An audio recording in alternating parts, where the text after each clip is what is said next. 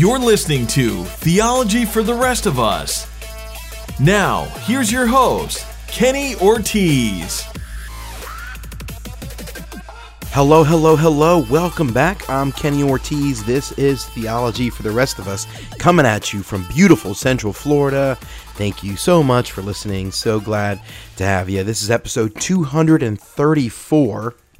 And in this episode, I'm going to be answering a question I got uh, from a regular listener that I've actually had the chance to meet in person and connect with, uh, a listener by the name of Kene. Uh, some of you guys may be familiar, uh, remember, for those of you who've been tracking with me for quite some time, uh, several months back, Kene had sent uh, had sent some questions in, and she was really wrestling with faith.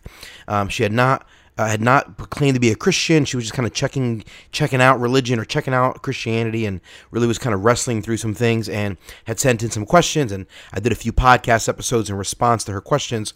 Um, well, since that time, she's actually come to faith in Christ. She is now a follower of Jesus, which is super exciting. And just um, a few weeks ago, I was actually hanging out in Seattle and got a chance to meet her in person and connect with her. So that was lots and lots of fun. And then I realized that um, that I don't do that enough. I travel quite a bit, and I probably have listeners all over the place. So I probably should do a better job of letting you guys know when I'm going to be in a particular area, so I can connect with you guys. So sorry about that. I will I will make that up to you in the future. Um, but uh, so I got a chance to, connect with Kene, and uh, just really cool to see the faith journey she's on and how God has begun to really transform uh, her heart and mind in some cool ways, and how she has really committed herself to to living for Jesus and really kind of being committed to uh, to really honoring the Word of God and studying the Word of God. So that's really cool. So um, while I was away on a mission trip, she sent me a few emails and um, and wanted to to answer them uh, here today because I think I probably I probably have a lot of people out there asking or thinking similar questions. I know I've gotten a lot of questions around the topic of prayer. Um, and so I thought the questions she brought to the table would be valuable for for lots of you out there. I'm just going to read just a just a portion of Kene's email. She sent me a longer longer message. We're just going to read a little bit of it. She says, What are your thoughts on how Jesus says if we remain in him, we can ask for anything in his name and it will be done? Below are a few times where it is mentioned. What do you do with these passages? How does it impact how does it impact what you pray for? Um, and then later in her email, she just talks about just really wanting to be cautious and not and not being selfish in her prayers and making sure when she's praying and asking God for things and when she's coming to the Lord that she's not just coming to Him expecting him to be a magic pill or a, a silver bullet. So I, I really appreciate her sentiments. Uh, and no doubt this is a, a really important topic because I think there's a lot of people wrestling through this. And there's a lot of bad theology out there that has kind of come out of some of the verses that Kene actually lists in your email. So uh, I'm going to read a few passages that she mentions. Um, John 15, where Jesus says, If you abide in me and my words abide in you, you will ask whatever you desire, it shall be done for you. Um, later in John, in the same chapter, John 15, he says, "You did not choose me, but I chose you and appointed you that you, you should bear, you should bear fruit." He later says, "Whatever you ask the Father in my name, He will give to you, or He may give to you." Um, and then and she, she quotes that from John 16, the next chapter. Again, very similar sentiments. Ask and you will receive. Uh, Matthew 21, um, in Matthew's gospel, uh, we're, we're, capturing the words of Jesus where he says, I say to you, if you have faith and do not doubt, you will not only do what has been done to the fig tree. This is right after Jesus had cursed the fig tree. Um, and if you say to this mountain, Be removed and be cast in the sea, it will be done. And whatever things you ask in prayer, believing, you will receive. Um, she also quotes from James 1 6. Uh, um, but let him ask in faith. This is James, the younger brother of Jesus, encouraging believers to ask for faith um, without doubting. For he who doubts is like a wave of the sea driven and tossed by the wind. Um, and then and then in James chapter 4, James later says, basically makes the, the famous point of um, you you ask because you, you or you ask but you do not have because you ask with the wrong motives. First, he says you you have not because you ask not, and then later he says you uh, you ask, but God doesn't answer your prayer because you're asking with the wrong motives. You've got selfish ambition and play. Um, those are some of the verses that she referred to. Um, let me go to you. Let me go to a different passage of scripture. Basically, the, the story that Kene referred to in her email is from Matthew 21. The same passage is is or the same narrative um, right before Jesus, you know, the week before Jesus is crucified, is recorded in Mark 11. I think I, I kind of like the way Mark articulates it a little bit better. Um, I'm, I'm not better necessarily, just a little different. I think a little, a little clearer to some extent. Um, basically, Jesus is he enters in uh, into uh, you know, he's entering into or coming near Jerusalem, um, and then while he's there, he and his disciples are walking around, and he sees a fig tree. He walks up to the fig tree. This again, this is Mark 11 verses 12 to 14. Uh, he walks up to the fig tree. He sees that there's no fruit. That the fig tree is not bearing fruit the way it's supposed to. It's not. Uh, it's not. It's you know. It's not rooted in the ground, or it's not. Uh, it's not healthy enough, or for whatever reason, this fig tree is not uh, bearing fruit. Now, there has been some commentators or some scholars that have said, well, it was out of season. It wasn't fig season because of the time of year that it was. So, of course, it wasn't going to be not, not going to have fruit. But uh, other commentators have disputed that, particularly F.F. Bruce, one of the most famous scholars of the 1800s. He basically said that is true. It wasn't fig season, but even but long before fig season, they even have um, these little nubs that begin to grow that passerbyers would grab and eat. And so Jesus goes to the tree, and typically when a person comes to the tree, there would have been an expectation on a fig tree to have something that they could they could eat, and this this fig tree did not. So Jesus basically curses the fig tree and says, "No one's ever going to eat from you." Um, then Jesus goes into the temple and he flips the tables and cleanses the temple. Very famous narrative there. And then when they leave the temple, you know, um, the, the the next morning they're coming by, and Jesus and the disciples they're walking by the tree, and Peter mentions that's the tree that you cursed yesterday. Verse 20 of Mark 11, verse 20 says, As they passed by in the morning, they saw the fig tree withered away to its roots. I mean, to the roots, the fig tree was completely withered away. And Peter remembered that Jesus, you know what Jesus said. He said, Rabbi, look, the fig tree that you cursed has withered. And Jesus answered them, Have faith in God. That's an interesting response, right? So Peter says, Hey, listen, yesterday you cursed this tree. And Jesus is like, Yeah, you gotta you gotta have confidence in God um, that when his people act out and make true claims, that God is going to actually respond and work in accordance with the words of his people. See, Jesus says to the tree, Be cursed for not doing what you ought to do. And God, you know, providentially actually curses and kills this this tree, right? Whether that's by the power of the Holy Spirit or the Father determining it, or however it ends up, you know, the scripture doesn't give us clear uh, understanding of what happened there, how it happened. But the bottom line is is there's a, you know Jesus is responding yeah you got to have faith in God he's like listen I am in the Father and the Father is in me and when I speak it enacts it enables the Father or or it, it, it prompts the Father to do things right the the power of God is supernaturally released through the actions and words of God's people. And now, God doesn't need us. God can release His supernatural power outside of humans, human actions. But God, most uh, most of the time, typically enjoys and prefers to work through the bounds of people. Right. So Jesus is saying to Peter, like, don't be shocked by this. Have faith. Believe that God is indeed going to be prompted by your words, by your actions. That the supernatural power of God will be released in you and through you based upon your words on actions in a variety of circumstances. Like, Peter, don't be shocked by this. And then Jesus says in verse 23, again, this is Mark 11, verse 23, he says, Truly I say to you, whoever says to this mountain, Be taken up and thrown into the sea, and does not doubt in his heart, but believes that what he says will come to pass, it will be done for him. Jesus is saying, Listen, have faith in God. Believe that God is actually a God who listens to his people and answers prayers, that his supernatural power is released through the words of his people. Listen, if you see that mountain over there, take that mountain and you tell that mountain to, to, to get up and throw yourself into the sea. And you truly believe that the power of God on the inside of you, that you actually believe that God is listening to you, you have you actually have confidence in God. You know what? That mountain is going to be thrown into the sea. Now, by the way, he didn't literally mean the mountain. This was actually a relatively popular Hebrew idiom. The Jewish people understand Jesus is speaking uh, metaphorically, or he's speaking, you know, in hyperbole, right? Like if I say to you, "Man, it, it was just, you know, it's just." Uh, you know, like, like a bajillion people at the at the mall today. Well, you know, there wasn't literally a bajillion because that's not a real number, right? It's a made up number that I'm just trying to get you to give you the idea that there's just a lot of people there. That's what Jesus is doing here. He's speaking with exaggeration, with hyperbole. He's trying to get Peter and the disciples to realize listen, no matter how big the obstacle looks, You have a God who listens to you, and He's bigger than the obstacle. So have confidence that when you ask God to help you overcome an obstacle, or when you ask God to remove an obstacle, have confidence that God has the power to actually do what you've asked Him to do. So Jesus is trying to get out here. And then He follows it up here in verse 24. He says, Therefore I tell you, whatever you ask in prayer, believe you have received it, and it will be yours. Jesus saying, whatever you ask for in prayer. So listen, he says, like, have confidence in God, come before the Lord, pray that God would remove obstacles, have confidence that God's supernatural power is released through you.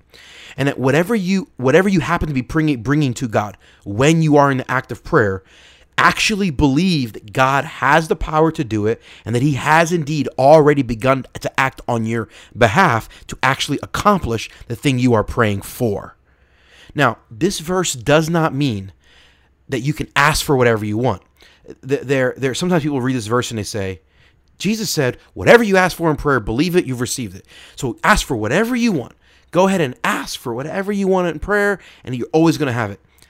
In the context of what Jesus is saying here with the fig tree and the mountain, there's you get the, you get the sense that Jesus is saying, "Hey, have confidence in God that when you pray, that He actually has the power to do what you what you're actually asking to do. Believe that He has the power. Don't doubt His power. Don't doubt His willingness to answer prayer. That when you are praying and bringing things to Him, believe that He is already acting on your behalf and God is going to answer your prayers right? If if we are overly fundamentalistic on this, right, overly strictly literal on this passage, or if we just read that one verse d- divorced from the rest of the passage, we end up getting some of the bad theology that's out there, the the name it, claim it, people saying, "Well, whatever you want, God's going to give it to you as long as you as long as you got faith." I want a Mercedes Benz. I got faith that God's going to give it to you. You then God's going to give it to you. That's the name it, claim it, false bad, detrimental theology. And it comes from people taking singular verses out of context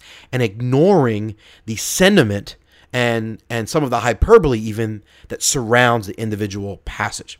Now let me give you a couple other passages of scripture um, that I think will be valuable. Um, Jesus is saying, listen, when you're in prayer and you're asking for things, okay, make sure that you have confidence that God can actually accomplish those things. In this particular passage Mark 11, um, uh, or or in or uh, in Matthew 21, as as Kane referred to it in her email. Um, in this particular passage, particular narrative, when Jesus is saying here, he is not actually giving them instruction on what they should or should not pray for. He's just saying, it just so happens that when you are praying, make sure you actually have confidence and faith in your prayers. Have confidence that the God of the universe is actually listening to you.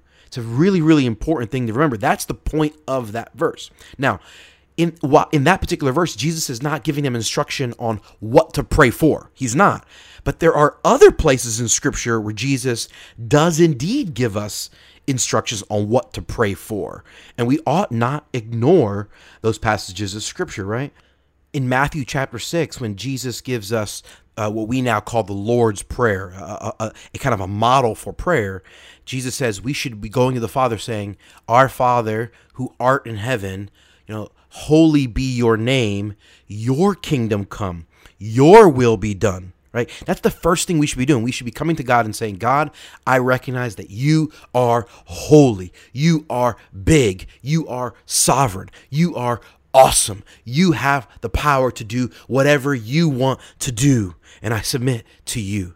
Lord, may your kingdom come. Like the kingdom that you have in heaven and how it's how it's governing, may that kingdom come to planet Earth. May the earth be transformed to be more in line with the heavenly kingdom. May the earth come into subjection and submission to the King of Kings.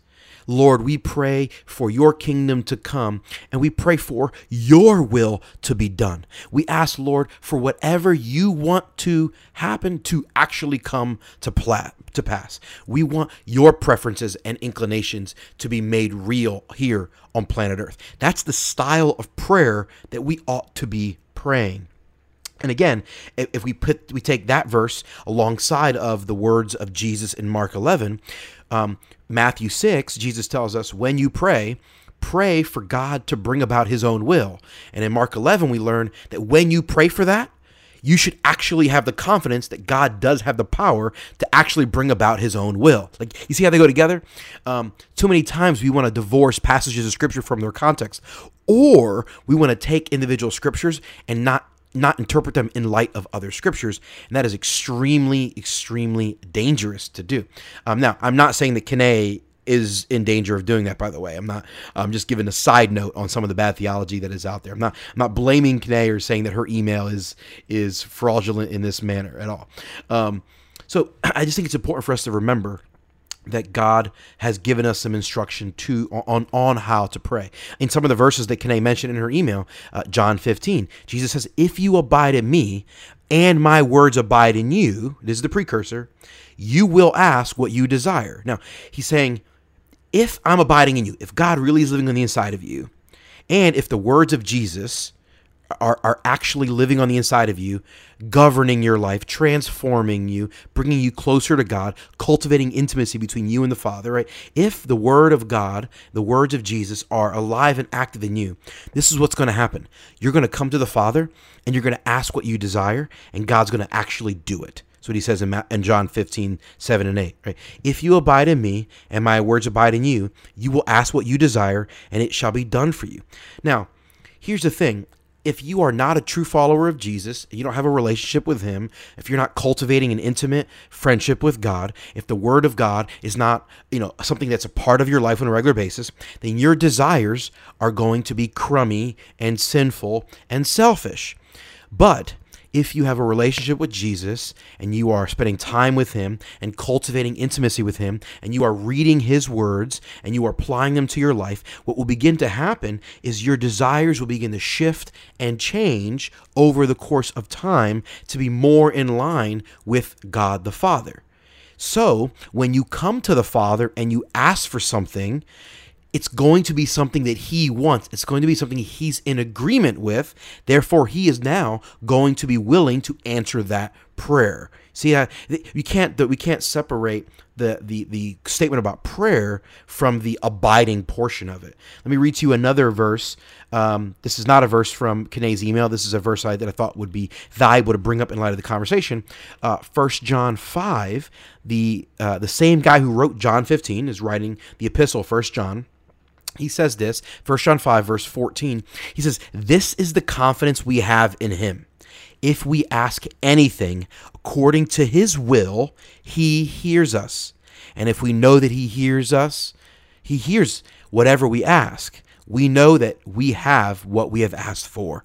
Like this is just uh, this is a great great promise. Like if we ask according to his will, if the prayer that we're bringing to God is congruent or similar to, in line with what God wants. We are asking for something that we desire that happens to also be in line with what God wants.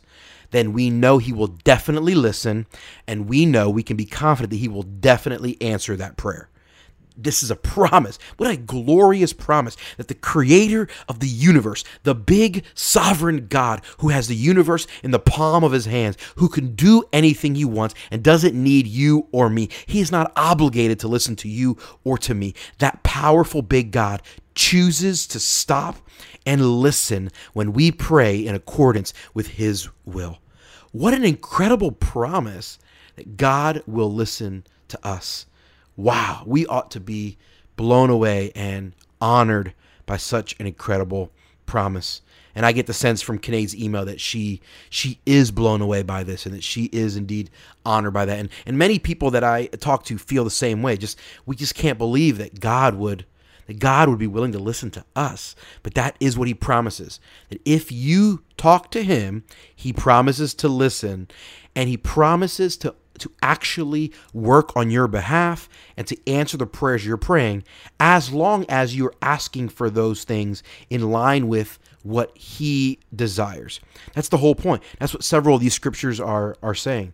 He's making the point that you know again in all of the passages of scripture that Kene mentioned, pretty much all of them are making the point that that we ought to ask God for things in line with what he already wants, in line with his will and his desires, with his moral inclinations, and ultimately for his glory. We ought to ask him for things that will accomplish his fame among all the nations of the earth. That we ought to ask him for things that will make him look good to the most amount of people. That we ought to be asking for things that that promote the message of the gospel. And we ought to do it with confidence, not doubting, as James said, not doubting like a wave wave who's just tossed about by the sea. No, we ought to ask with great confidence, knowing that he's actually going to listen and answer our prayers. One other caveat to this. Um, I read it earlier in this podcast, but I'll read it again from James chapter 4. The younger brother Jesus makes it clear you have not because you ask not. Listen, if there's things in your life that you don't have, maybe it's because you haven't prayed for those things. Go pray for those things. And as you pray, have confidence that whatever you ask for, God is going to bring about to pass. Re- believe that God is going to work on your behalf, that He can remove any obstacle or He can bring anything to pass, that He is sovereign and that He loves you, and wants what's best for you, and that He's actually going to listen to you. Listen, if you there's things on the list that you need or longing for that, that are not in your life, ask God for them. James says, You have not because you ask not. In the very next sentence, he then says, and then sometimes you, you ask and you don't receive because you've asked with the wrong motive. Like so some of you James is saying you haven't received what you what you want because you haven't even asked for it. And some of you you haven't received what you want because you asked with the wrong motive. You may have already asked. You prayed God, you prayed to God for that thing, but you prayed for it for your own selfish ambition, right? If I go to God and say, "Listen, God, will you give me 10 million dollars so that I can buy 10 Mercedes Benz and go to the Bahamas on vacation whenever I want, Lord, just give me 10 million dollars." Whatever I ask for, right? I believe it. Listen, that is a selfish prayer. You're asking for your own selfish desires, for your own lustful pleasures. You're asking for your own satisfaction, not for the glory and fame of God. That's, that's not why you're asking. And so, God is not going to answer that prayer. God is going to reject that prayer because it is outside of what He desires. So, the conclusion is this we pray because God wants us to pray and he actually listens. And as we spend time with God, as we we pray, we read his word, he transforms us.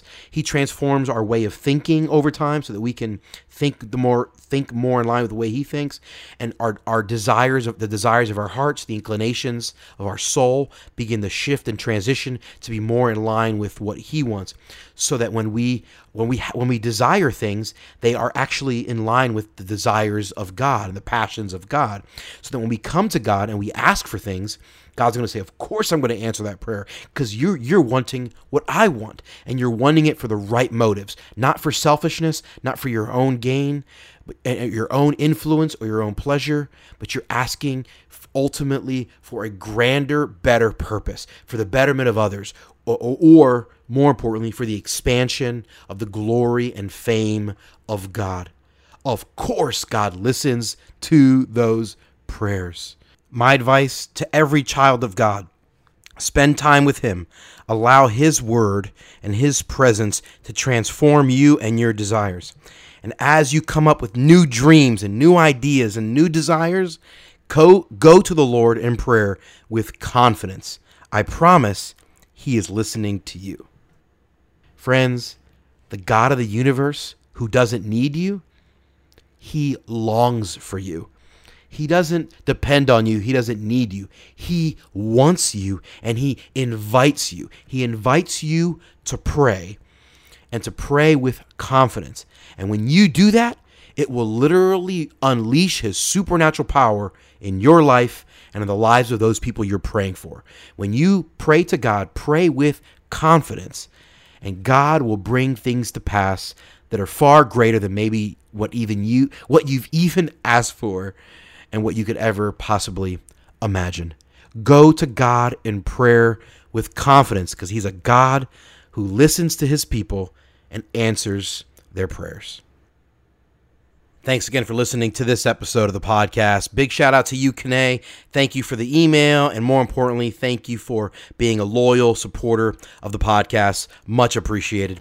Hey, for anyone listening to this, if you have a question or a topic that you want me to address in a future episode of the podcast, I'd love to hear from you. Shoot me an email or find me on Twitter. The email address is heyortiz at theologyfortherestofus.com. That's H E Y O R T I Z at theologyfortherestofus.com, or on Twitter, you can find me at Kenneth Ortiz. That's K E N N E T H O R T I Z. Find me there. I'd love to connect with you. Hey, if you love the podcast or if it's been a blessing to you in any way whatsoever, do me a huge favor. Head on over to iTunes or whatever podcast player or directory that you're familiar with and head on over, leave us a five star rating and a great review. Tell the world you love the podcast. Those are a big, big help to the show because they help us reach more people. Thanks again for listening. I'm Kenny Ortiz, and this has been Theology for the Rest of Us.